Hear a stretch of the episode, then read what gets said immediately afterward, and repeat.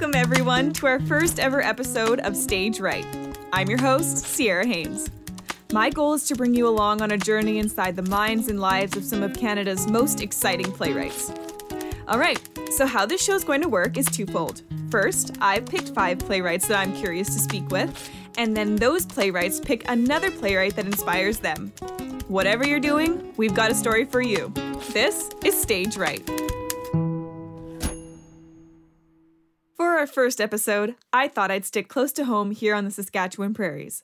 I've invited artistic director of Gordon Tootoosis Nikaniwin Theatre in Saskatoon and playwright in her own right, Jennifer Dawn Bishop, to sit down with me. Jennifer is a Metis artist of the Treaty 6 territory.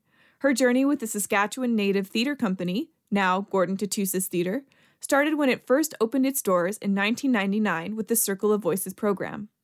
Continuing her passion in the arts, Jennifer's most recent work includes directing for stage, screen, and audiobook with Penguin Random House Canada. Her play Shadow Among the Prairies had its world premiere presented at the new Shakespeare on the Saskatchewan site in 2021. Together, we discuss identity, belonging, cultural discovery, and what it means to create an artistic and personal legacy.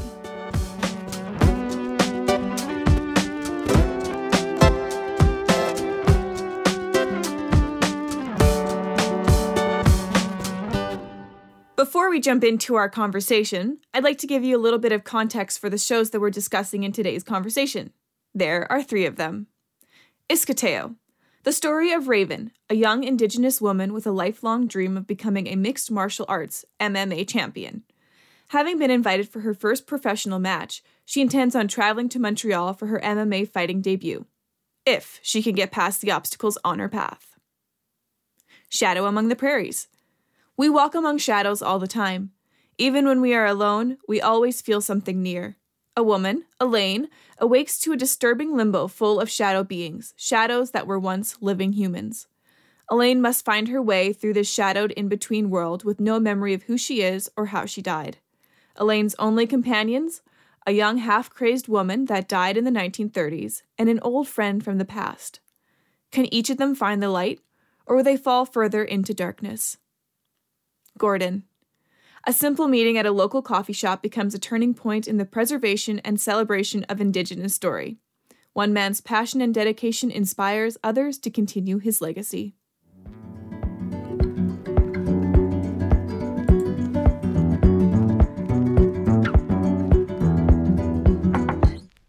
All right. Hi there, Jennifer Dawn Bishop. This is so exciting. Hi. Thank you so much for having me. I am so excited to chat with you. Right before I pressed record, we were sort of talking about uh, a show that you opened last night. Could you tell me about it again? yeah, actually, it's part of our Circle of Voices uh, production program that we run every year. And this year's show is called You Didn't Hear It From Me by Natana Spare. And it was debut directed by Ezra Forrest, both of them being uh, Circle of Voices alumni. And it's uh, about these three students in the school and just trying to understand their identity, but also. Uh, you know, keeping up with the the, the media and and viewers and also there's someone that's new that comes to the school and kind of like throws mm-hmm. their world in a little bit of a twist. And so the Circle of Voices is a program for Indigenous youth, right? Yes, correct. It is actually a program that started back in 1999 and this is where I feel the oldest and youngest in the company because I was actually in the very first Circle of Voices program and I was actually 13 years old when I did the program. And for me it changed my life. Not only did it introduce me into theater but also uh, the cultural aspect as well because that is something that uh, I did not grow up um, knowing or practicing. So I really had a disconnect from my identity. And the program helped with all different areas of learning the the arts and indigenous storytelling. Mm-hmm. And I think the concept of I- that idea came from, I think, behind the scenes of uh, Big Bear that had Gordon Tootoosis and a few others. So they were just on break, and like we we don't have anything like anything for our indigenous youth out there. So from from that moment the concept of let's create a program and i was uh, part of that very first program and it's been going since 1999 and this is our 19th uh, year of holding the program Wow, that's amazing. Mm-hmm. It must it certainly changed your life, and I'm sure that it's changing so many other people's lives. That's amazing. It has. It is something that's uh, very near and dear to me. And I don't know where I would be today if it wasn't for that program. Mm-hmm. And because of how much it did for, for me, I want to make sure that we continue that for our next uh, generations of youth and giving them that opportunity. So, and that's also why I'm still with the program. Uh, yeah. the company. So I did read up in an interview, I think it was a CBC interview from 2017, where you're quoted as saying, I had no idea about the cultural aspect of my background. Do you mind digging into that comment a little bit more for me and explaining Oh yeah. How Circle of Voices helped you?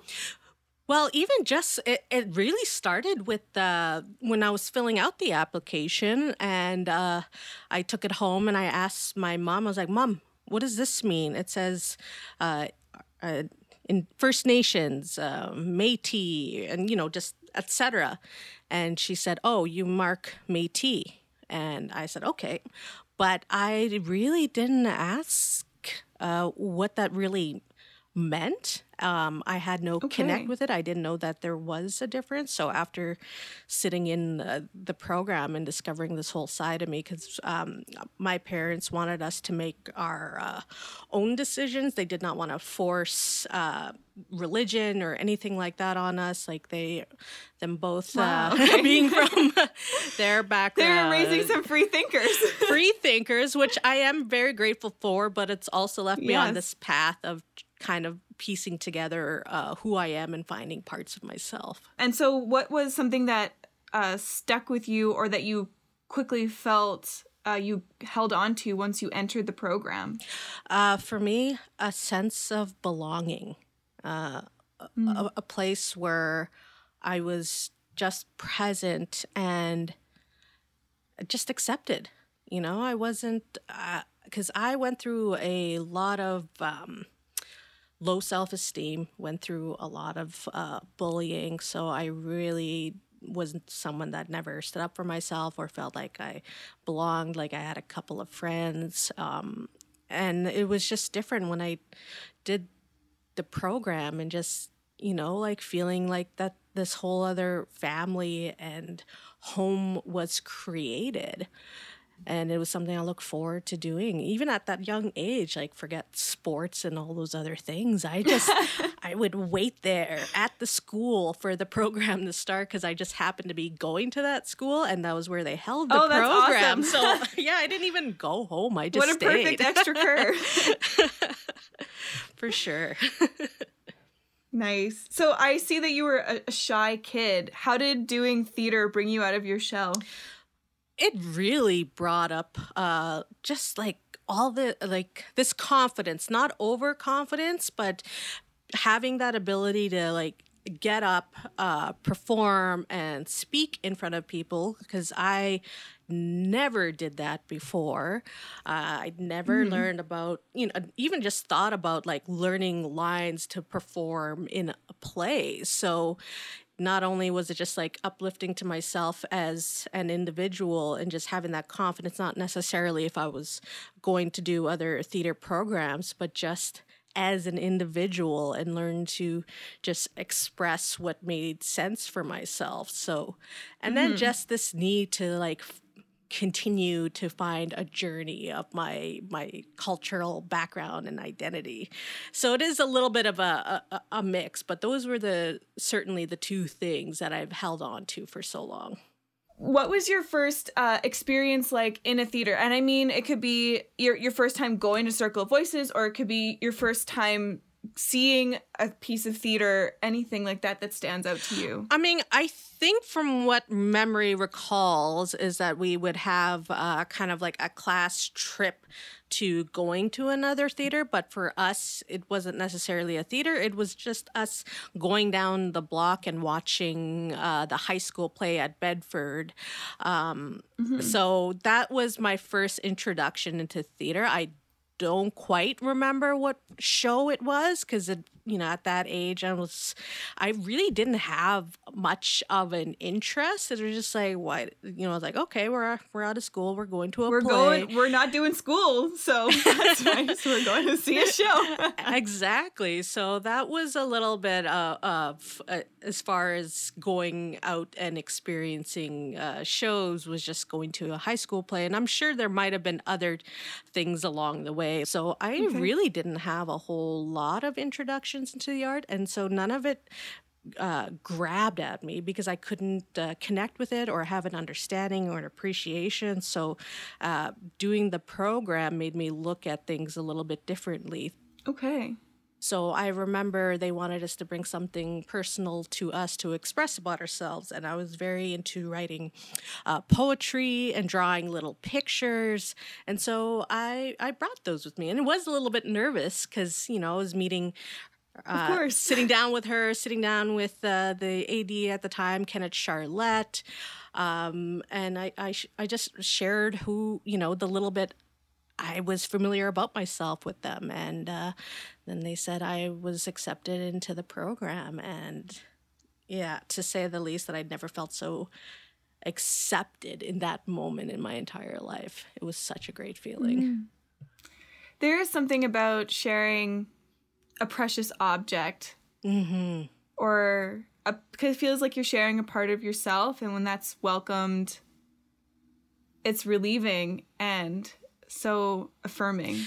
You know and it, it really is because it was things that i just kind of like kept to myself doodling in my book and or just like i would write poetry about anything but i also just didn't have the confidence or feeling like i could share those things. So whenever we every day that we started the program, we'd have a sharing circle and we could share anything we want, whether it was about our day, what we were going through, a place where you could just be honest and open and just, you know, just being heard. And I used uh, a lot of that because I didn't have much to talk about, or I didn't want to talk about how I was being treated at school, how my day was going. So instead, mm.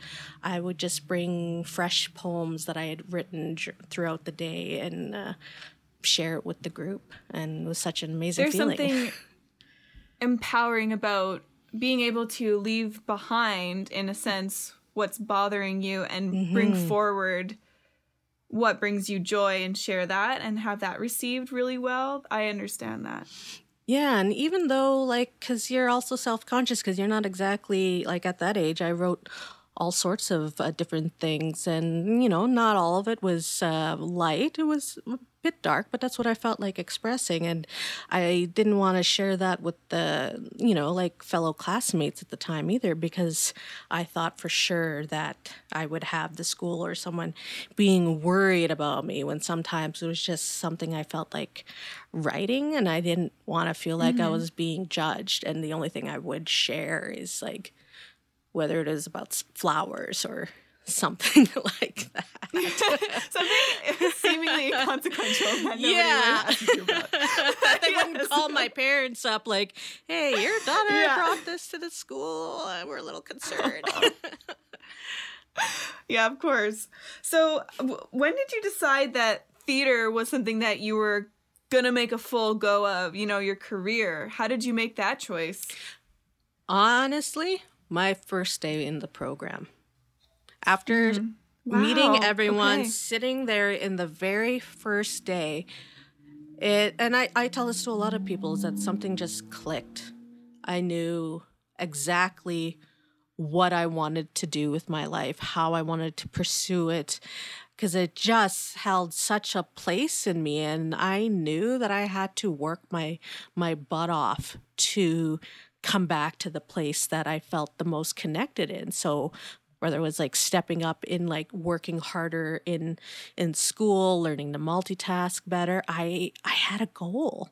Like i love doing my other side sports and stuff but ultimately this felt like my dream my my passion that i wanted to pursue since that first day. That is amazing.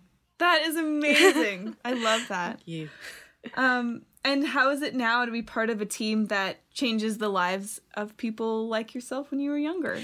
It's sort of a full circle moment. Hey? It is, and I, you know, sometimes I'll come across that woman comes full circle. It's like, yeah, they're they're not wrong. I mean, it's certainly it's it it's certainly so many different feelings at once because I also didn't know that I would become artistic director someday. no, you can't know that at 13.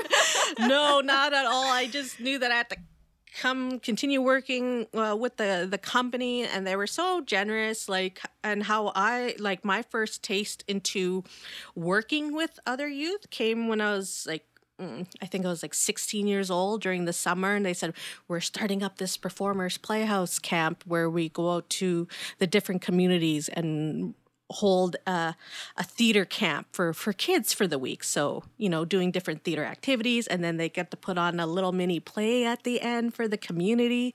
So that was my first taste into actually facilitating uh, theater programs at that age and it was so much fun and even that felt like a partial semicircle and then making my way around to being full circle. And i just knew even though i knew that this this title was going to be a big job and me also having that fear of like i don't have like that experience that a lot of other eh, individuals have like diplomas degrees bfas like i didn't have those sort of things. So i was just like what you know like how will i hold such a, a, a title? But then i just kept thinking about C, the circle of voices program because it's always uh, been something that i that i fight for and remembering my experiences how i went through the program and just knowing that someone that's that that's been through it and knows that understanding to to help mm-hmm. guide the way and let them know that they'll always have a place to be accepted ex- expressing and telling their the stories that they want to or help uh, build a story based on an idea of what's going yeah. on in the community and I, I, know i jumped right to ad because i was also i started out with a, as the mentee artist position to uh, circle of voices coordinator so that was like also a big change in my life. And then from there a little bit of artistic associate for a short while and then right to uh, artistic director. So it's been a bit of a over 20 year journey to get around in that circle to say yeah of course. doesn't happen right away yeah. I can't imagine what it would feel like to be part of a legacy in such a involved way and i'm sure all the people that work with you and all the kids that are coming through the program now absolutely feel loved and taken care of by this program. And it's so wonderful to have you leading it.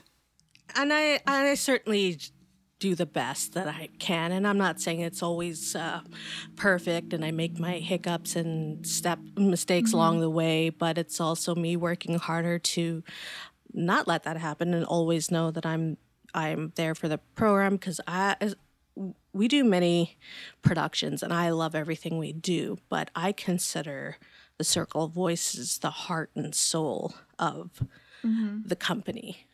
And that's what helps yeah. um, lead me in my my my journey now.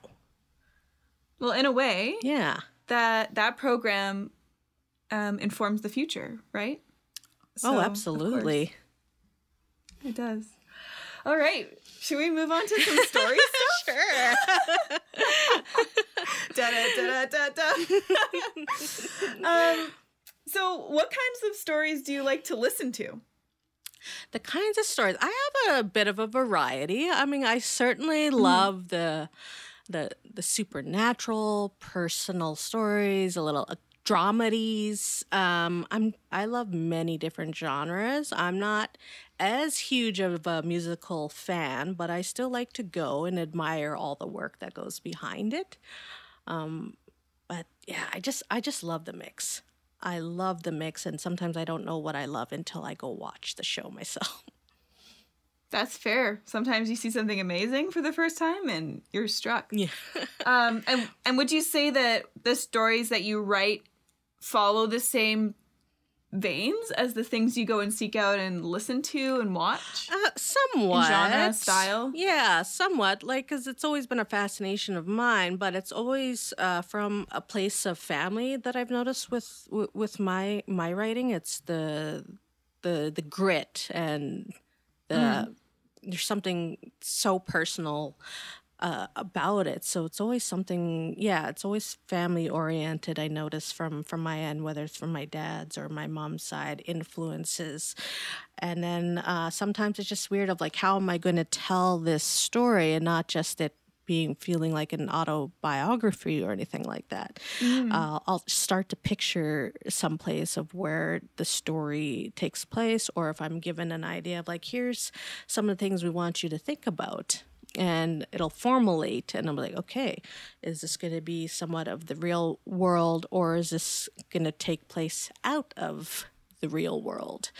Um, Yeah. So I noticed that I've always had like a little bit of a no matter what um, genre I have, it always comes from a, a place of family and exper- personal experiences. I, I guess family in the sense of you could be related by blood, but also family as in friends that are family. Oh, absolutely. Yeah, I could certainly say that parts of my life and or even a brief um, moment or meeting uh, with individuals along the way kind of stick with me and that somehow makes it into my stories or if I have friend a couple of friends that have always been very near and dear to my heart, I somehow kind of do a little bit of a shout out to them in in certain characters, whether it's through a name or a nickname or a little do you have scenario. do you have a specific shout out that you can share with our audience, like a little Easter egg? a little Easter egg. Um, yes, actually, but I Okay. cannot tell which family member this happened to. Uh, That's okay. because I think this family member will like go like this, like "Don't you dare!" Like, uh, I would say that it that shot Easter egg happened in the first Circle of Voices program I wrote, which was I mean the play uh, Iskuteo. There was a scene in there where.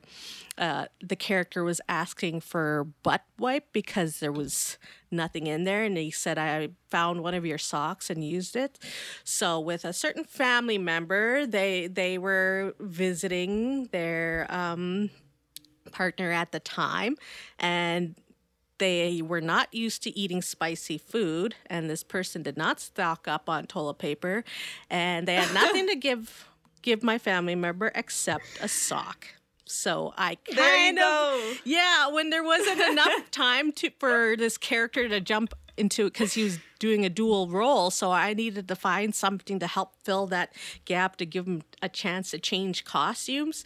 So therefore, that memory popped in my head, and that kind of influenced that uh, bridge there a little bit. So That's awesome. There we go. You heard it here first, folks. There's your Easter egg. There's your Jennifer Dawn Bishop Easter egg. I love it. So, so obviously, when you're starting to write a show, you're usually thinking about your family or family situations. How do you narrow down or decide which idea to extrapolate on? I guess it depends on like what the the themes we're addressing in that show. Like usually with the circle of voices, the AD will come up with a, a concept or something that's influence of what's happening out in the community, and use that as a base and theme to start the next story. So at the time, our artistic, our former artistic director, Curtis Peeteetuce, I believe it was like an opening night party of The Postmistress by uh, Tomson Highway. And we were at one of the a beautiful show. Right. And it was actually yeah like it was just in that kind of like reception where he was like uh i have some themes that i'd love to tackle in the next year's circle of voices production. And he's like i i'm really interested in the themes of um, mixed martial arts indigenous women and mental health. And i remember saying oh that's such an awesome idea. That would be so cool because we've, you know, tackled homelessness, we've uh, tackled uh, addictions, all sorts of things. So this was something that w- that we haven't um, touched upon. So uh, I was like, oh, I wonder who's going to ask. It's going to be awesome. But then, like, not too long later, I was preparing food for our Circle of Voices program because I was the coordinator at the time. And he asked mm-hmm. if I wanted to to write the story. And at first I laughed because I thought he was kidding. I and then no yeah, I, I thought he was kidding and I was like, uh can can I sit on that? Can I can I get back to you? And he said absolutely. And I cuz I was nervous because of how much that program always meant to me and I just wanted to be able to live up to that legacy it felt important to me. I didn't want to mess it up, uh, or at least do it justice. So, after sitting and chatting with a, a few friends, I felt confident of saying yes. So I gave him my answer, and I started the work. I started to think about all right. I've never, I'm not familiar with mixed martial arts styles. I'm, you know, and I, we certainly have a history of mental health uh, goings ons in my family. So I actually sat down with my dad a lot. Um, I don't mm. remember a lot about my uh, uh, my my grandfather, my mushim, um, but he had a lot of um, mental health issues, and they were. It was never. Uh, he never went to the doctors or anything like that. So he had certain um, behaviors he was he was also a scary man when he you know was in those fits and and I also understood the because uh, sometimes I went through those moments of like, what if I have uh, something that's you know passed down uh, through my bloodline of like mm-hmm. having having those because I I just didn't know. So I really took uh, that with me and sitting sitting down, talking about his behaviors and learning more. But it wasn't just those stories, I kind of wanted to also do uh, research uh, about the different aspects of mental health and and so I did a lot of research while I was also be, uh, living in Regina at the time because I was part of the Globe theater conservatory program. So aside yep. from doing that, I was also going to the library and just like signing out all these different books on mental health, these medical books. I look like a medical student, I'm not going to lie.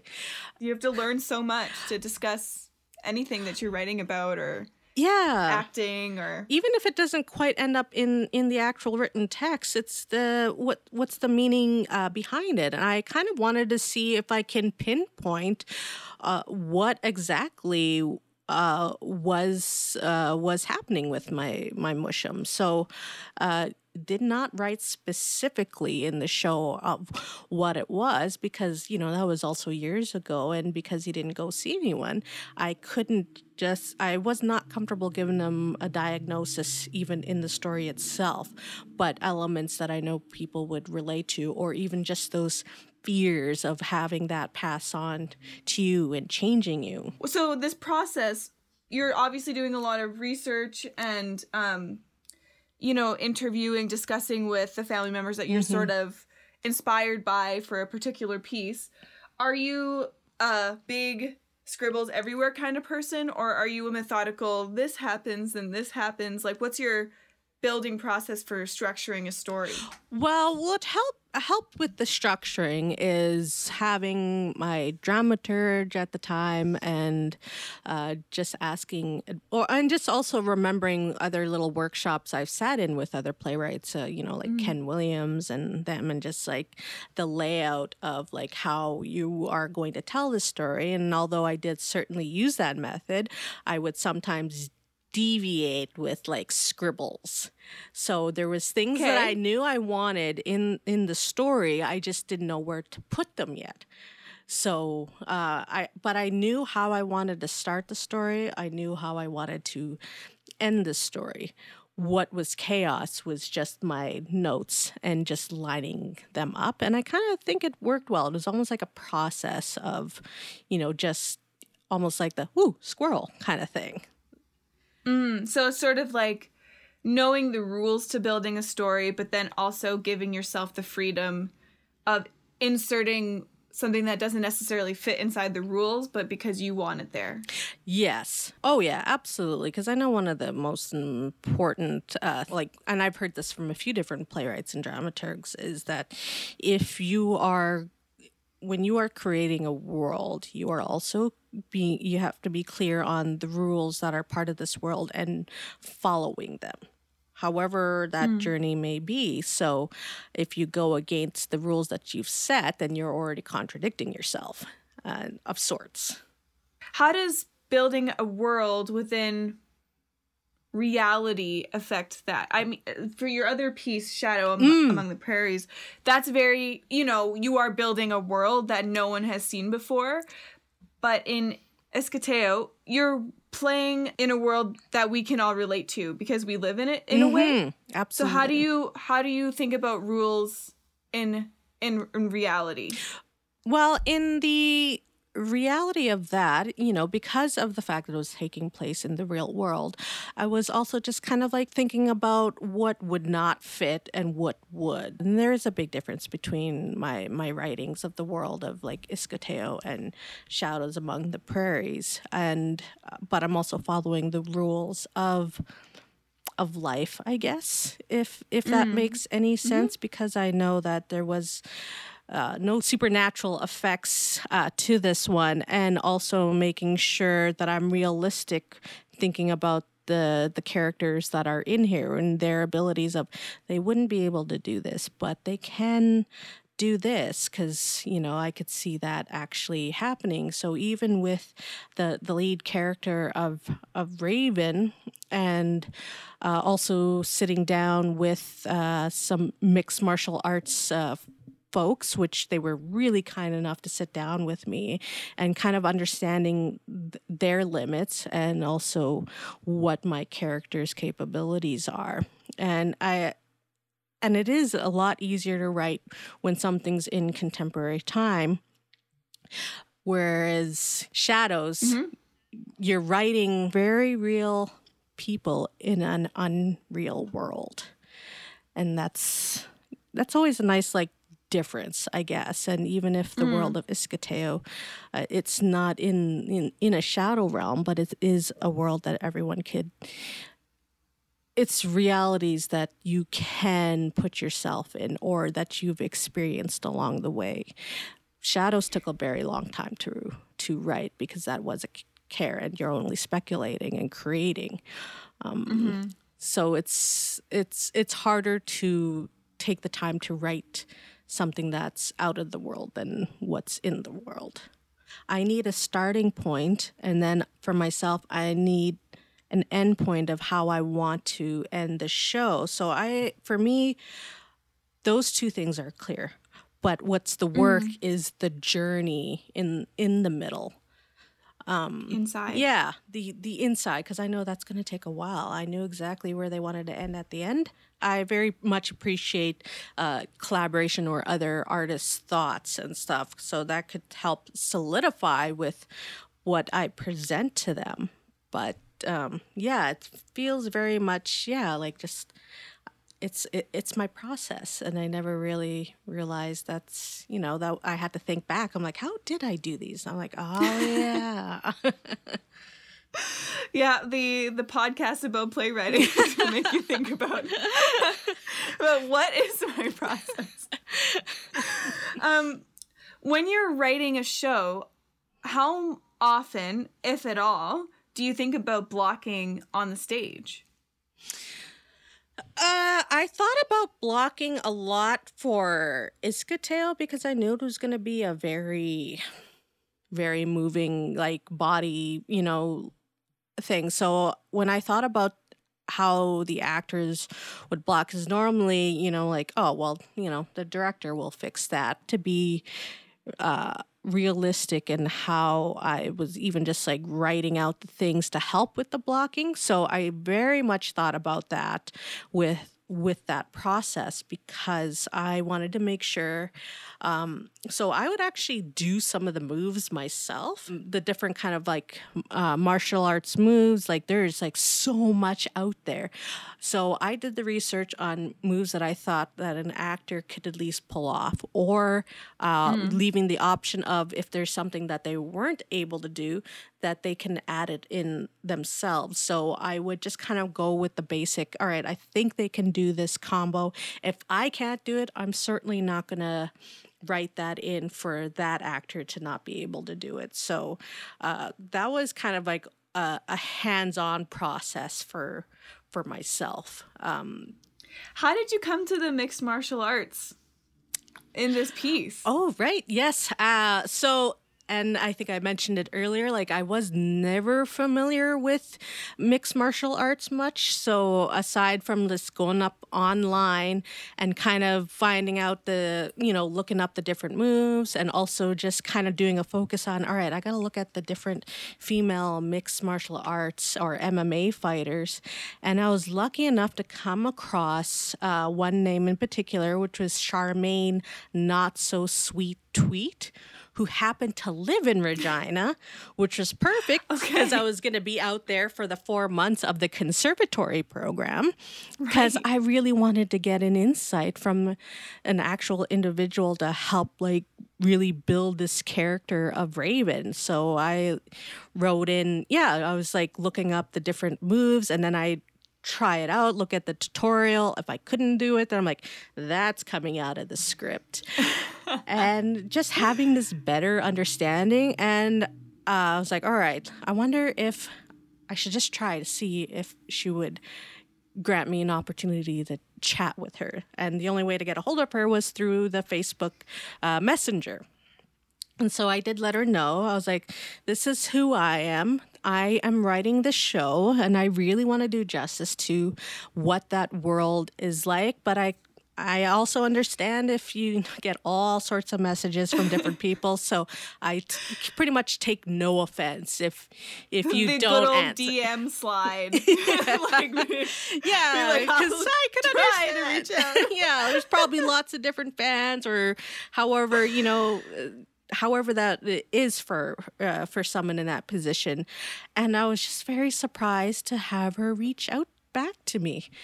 And i was just so excited. She she said you know like you your your message seemed honest. I you know it wasn't uh, overstepping. And she said i will absolutely have a coffee with you so we did. Mm. Well, during my one day off a week, uh, we met up. Yes, and, I know the feeling. Yeah. so I got to sit down with her, and oh, was she just such an, a generous human being? And I, even before meeting her, I watched a couple of her fights. You know, because she was fighting Ronda Rousey. She also told me about when she fought Cris Cyborg.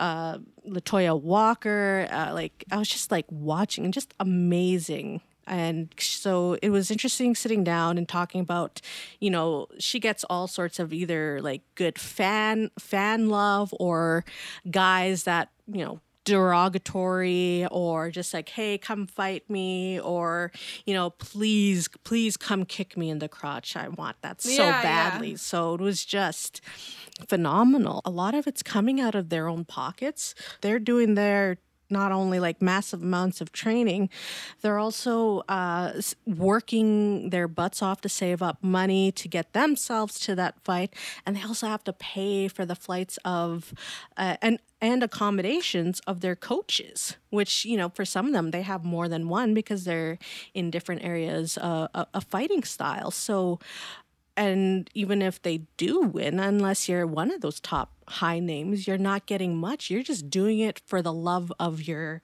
your passion. You're literally fighting to do what you love uh, best, and I really wanted to try to honor that in in the story or or bring it up. Was that it's just not you know uh, you're working hard to be in the the thing that you love to be most. in the world yeah. of the thing that you love would you say that you write for the stage or do you write to tell the story that you want to tell and solve the stage problems later both definitely okay. both but I also like that if you don't always um, get descriptive, it also gives those designers or other readers a chance to explore this space and come mm-hmm. up with something that maybe, you know, so you're not always just giving them the answers of how to do something, but also giving them a chance to collaborate and problem solve. And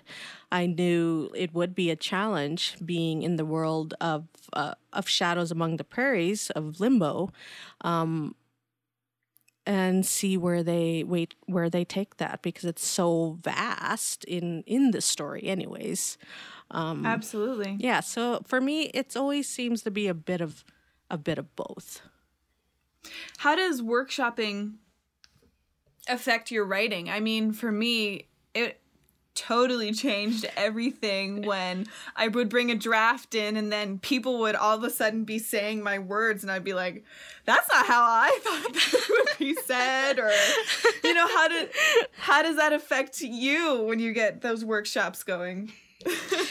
um it's always still for me like it's always a mind trip for sure because it's like oh my gosh you know you're you know like it's your things that you've been speaking or writing out loud in your brain and then when you have someone else to help utilize that voice uh, it, it's amazing. And i actually value those workshops before like when i was just kind of like a young writer like oh my gosh i'm so terrible. I have like 10 pages of notes and stuff. But the more you develop your your craft you're very much appreciative of the voices because you're just so used to hearing it from your perspective that you might miss something. Mm-hmm. so having people read your work out loud uh, whether it's good advice bad advice or just their honest feelings is you know like ultimately for me it's to help uh, bring the story uh, to life and make it make sense because they're they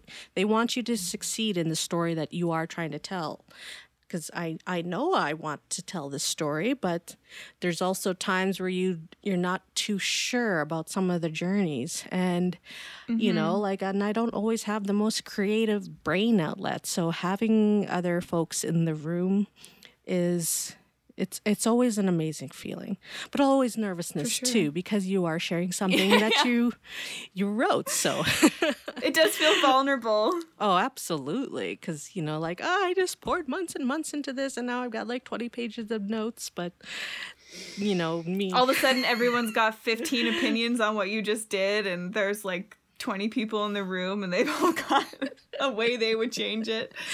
I know, yeah. It's also comes to the difference of if you're being commissioned to kind of write this story, whereas this one, mm. um, I wrote on my own. So right. that one is coming right from from here. Whereas as much, yes, I did write the story, but there were things that were set in place that was definitely the the driving point, which was yeah the mixed martial arts, this and that, and this one where like no one asked me to write this because we're we're playwrights. Sometimes we'll just get something to, to that we want to write and just think about, and so this one came from a complete uh, just within three days i ended up like waking up and because this was something that uh, I wanted to write something based on on the character that was influenced from my auntie. So I'd say, I mean, whether it makes sense or not, that's what was kind of a difference. Whereas here's the things I'd like you to have in the story, whereas this one was just, I just kept going. It just came from yeah. me. And later, when we bring in actors and other readers, it's to help build build it help structure it much better because that was such a um, it felt like a very personal uh, journey and i knew that it wasn't going to be um, although i wrote the story in three days because it was like a nervous tick and i couldn't stop writing even though the first draft was like awful. Uh, that was the starting Vomit point. pass. That's allowed. Yeah. Yeah, absolutely. That was my starting point. And yeah. I just kind of kept it to myself and then finally started to preview it and i knew that the Yeah. although it was written in three days i knew that uh, working on this story was going to take time i knew it couldn't be rushed so i was i was okay with that so this shadows was uh, a five year journey You mentioned really briefly your aunt. I I read that you you wrote it to find closure over your aunt's death. H- how did it help you? I'd like to think that death is not the end road for us. And I want to have that, you know, like having that sense that she is finding a journey to happiness or just. Yeah, it was just because of the circumstances around uh, her her passing that had like always stuck with me like i couldn't shake it off just because of the significance um, she was living in toronto at the time and my dad has uh, like he's like a family of nine siblings and the starting point of this was uh, my dad was just sitting in the living room with my mom and they were watching tv and then all of a sudden just out of nowhere my dad looks over to my mom and he said you know I haven't talked to my sister Leah in a long time. He could have said any one of his other brothers, sisters, or anyone, but it was his sister that he just kind of said out of the blue. And then a few days later, that's when we found out of her passing, and was actually at the time that my dad said that comment. So even though he was here in Saskatoon and her being out there, no matter what the distance of them, that family bond, he he he knew, he knew he felt something off, and that was that was a driving point uh, for me. There's a lot of elements on her life that helped develop the character of Elaine. So she did take off. Her nickname was Dusty from the Prairies you know, and she, like her, you know, she had moved to Toronto, she got married, had kids, but her husband was hit by a cab. And I remember her calling my dad because she was lonely. She wanted one of her nieces or nephews to come spend time. And I just remember them saying, um, no, we can't send our young kids out there. And so there is Yeah. just like looking back on her life or even just before that, because her and my dad were survivors of the Marieval uh, residential school. So just thinking about like it just left me a whole lot of different feelings of like I wouldn't be here if my dad hadn't come out of that school or thinking about the circumstances around my auntie because out of all the siblings those two were the ones that were forced to go to that school. So when the mass graves were revealed and just like I real like I understood what intergenerational trauma was. Uh, but right. you feel it. It is really hard to explain. We're like, well, you didn't go. That didn't happen. Like it I very much But it's part of you. it is part of me Yeah. always. And that's what was some of the things when I look back on creating the stories or elements that I didn't realize were were there were because of just things that were always a part of me that just made it into the story without me even thinking about it. Beautiful. Thank you so much for sharing that. It's amazing. Out of that workshop or any workshopping process for that show, uh, Shadow Among the Prairies, what was the biggest change you felt happen? Oh, I, uh, for me, it was the the journey and character of Gary. Okay. because Gary didn't really like. I knew what he was inspired by, um, but I didn't. Ha- I had to create actually a backstory for him because I didn't have one for him. Because, and this part is also an Easter egg. True, is um, when my auntie, yeah, she actually when she was living out in Vancouver, uh, she had a best friend and they partied, did all sorts of like things and someone did like, you know, like they found a gun and I uh, she in her you know, like intox very intoxicated mind and stuff had said like oh i never held a gun before or anything like that. And her buddy gave her the gun and because he was also in, very much intoxicated he he dared her to shoot him and uh, yeah so she ended up doing time as well. So the character of gary w- came from from that uh, from her friend that she she had killed years ago. And that's what inspired that part of like running into this individual that she was responsible for killing. I mean it was by accident. She didn't do much time. Yeah. but because that's all i like that's all I remembered about him was like she had killed her best friend. So what changed the most was Gary. Who is Gary? Who is this person? So he he was there, but he also he just didn't have his own story, and I wanted to create those those moments, uh, his death beforehand, what kind of person he was like.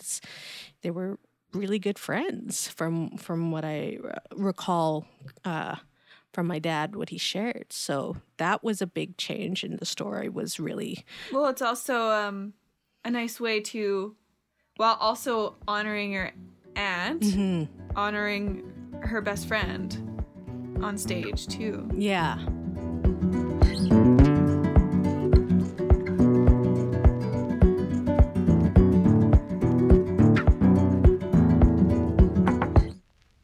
Okay, um, I would love to ask you a little bit about uh, the Indigenous Cities Project Oh, through the. National Arts Center. I was really taken with the idea of an urban art gallery. Mm-hmm. Do you think you could speak to that a little bit more? Well, like it was such a cool idea. Like this was like during the pandemic lockdown, and uh, the the thought of you know like where the treaties are and what are moments that really impact our connection to to the land and not just like the stories but like where that took place. So i thought it was interesting when we had these beginning meetings not only of just creating opportunities for indigenous artists but also finding the street corner there's something like special that happened there or, or a memory or a feeling, you know, and just like highlighting that because, you know, there's all sorts of like, you know, whether there's good things happening, bad things happening, or things that we just didn't know. So it is also finding kind of like a discovery of of Saskatoon or Treaty Six because they're these were people that I known for a while, but I never mm-hmm. knew about these particular places that you would go to with your iPod or phone, whatever. I thought it was really neat that you would go to the location and then you could hear the story playing of the significance of that location. And I thought that was really cool. When you're around Saskatoon now, having done this project, do you feel differently when you're in those areas? Do you attach those memories to that spot now? I do. It certainly holds.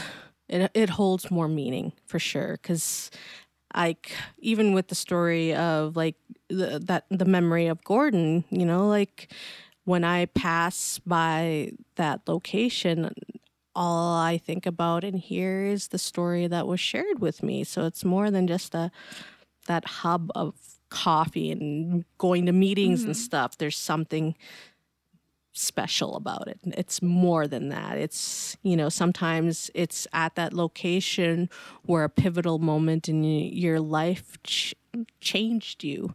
And having that in the locations that are close by, I'm now not just like, oh, I have somewhere to be. I find myself taking that moment and thinking something more. That's more than just like a sidewalk or passing by the mall. I'm thinking about things that I never would have given two cents about. And what is it like to hold on to somebody's gifted memory that way? It's not your memory, but how does it make you feel to have someone else's memory mean so much? I certainly felt an honor and a privilege. And originally, I wasn't uh, I didn't have myself down as one of the the storytellers. Like when I had approached uh, our Irene Oakes, who's the adopted daughter of Gordon and you know co board chair, and I said it'd be wonderful if you could take part of this project. Is there a memory that you would share? And uh, she did. She was kind enough to tell me this story, and then it was my job to find an artist to pair up to help, you know, like collaborate and help enlighten her this precious memory of hers. And I struggled with thinking about who to bring on to to take to take this memory. And it wasn't out of just, you know, like, oh, uh, it's like, well, I'm just going to go do it. No, I felt an importance Yeah. to it as someone that, you know, like we are a company that's named after him. He is a pivotal pillar of the bringing of this company. And and I don't know. I don't know if it had anything to do with the fact that uh, I've been with the company the the longest. I just felt like Yeah. I should, you know, like I, I talked to her about it. I said, I, I feel like I should be the one to help care for this memory. And Absolutely. yeah, so it was it was such an honor to receive this gifted memory, this moment, because I know how much the the company means to me and a lot of members of the community. So even though it wasn't my area of expertise of doing audio works, um, what drove me was yeah, just that uh, that love for that love for Gordon, that understanding of like sometimes it's that pivotal moment that makes you work harder into being just a better human being, you know. I really enjoyed listening to that story, so I'm glad that I'm glad that you took it on. Would you say that you've had any instrumental mentors in your life? Ooh, I would have to say there's certainly been a lot of instrumental um, folks. If I had to go start back from the beginning of that circle, uh, I would definitely say the start of that was uh, our artistic director at the time, which was Kennetch Charlette, who really gave me gave me something to do on the stage, you know, and just like you know, he was the start to that journey when he started talking with us, meeting with us. And then with the playwright at the time, Dion Kisokio, uh, and then just like other artists along the way. And I know I could just keep naming them off, but there'd be moments in my life where I wasn't quite too sure. I was like, what if I'm not doing the right thing? What if I'm losing the passion or like maybe this is not what I'm meant to do because that you know like those feelings of uncertainty or just like doubt will start to peek in so what really helped drive those away was like people like Keith Barker Kennetch Charlette uh sorry I said his name already um Kenneth That's T. okay. Williams, you know, Yvette Nolan. they were all these phenomenal people that I met along the way that you know, was assuring on my path and just like reigniting that flame wherever it felt like it was starting to dim. Um, it was just even just saying hi or hearing them talk or having their their thoughts uh, on my works and seeing how they work was just like okay. It, it really helped me keep uh, going on on my path. Nice. Okay, one last question. What's the best piece of advice you've ever received, hands down? Fear does not control you, only if you let it. We're going to carry that one forward. Anyone who's listening to this podcast, do not let fear control you. Only if you let it, it will. Amazing. Thank you so much, Jennifer Dawn Bishop. It was so lovely to talk with you today. And I'm so excited for everyone to hear this conversation. Thank you so much for having me.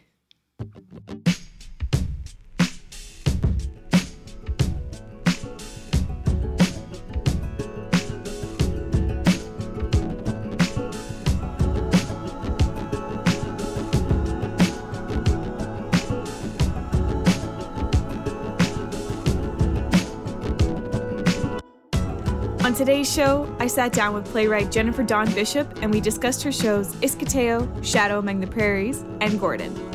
Stage Write is brought to you by the Globe Theatre in Regina, Saskatchewan, Canada Council for the Arts, my associate producers Tanner Zare and Riley Hardwick, who wrote all of our awesome music for the podcast, Chris Haynes, our sound engineer, and me, Sierra Haynes. If you want to keep up with our theater online, find us on Instagram at Globe Theatre Live. And if you'd like to see what I'm up to, you can find me online at The Sinking Canoe. Thanks for listening, and please exit stage right. Until next time. Cheers! We're officially open.